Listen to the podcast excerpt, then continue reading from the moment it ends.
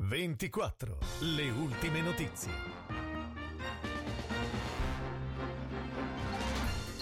Buona giornata dalla redazione di VCA24, in studio Nadia Carminati, queste le notizie principali. Il 98% delle RSA piemontesi è covid-free sugli oltre 33.000 ospiti delle RSA piemontesi, al momento solo 30 risultano in isolamento per covid. Risultato questo reso possibile da un'efficiente campagna vaccinale regionale che ora è accesso libero per tutte le fasce di età fino al 30 settembre.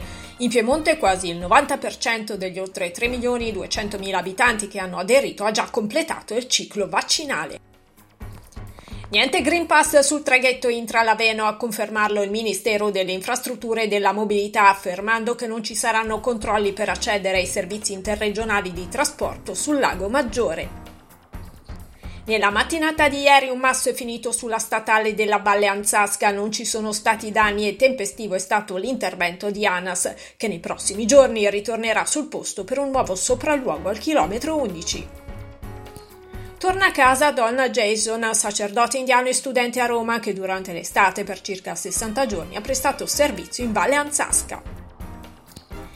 È dimesso ieri Massimo Terzi, romano di origine verbanese di adozione, dal suo incarico di presidente del Tribunale di Torino. La scelta sarebbe stata la conseguenza della delusione di non essere stato nominato presidente della Corte d'Appello di Milano.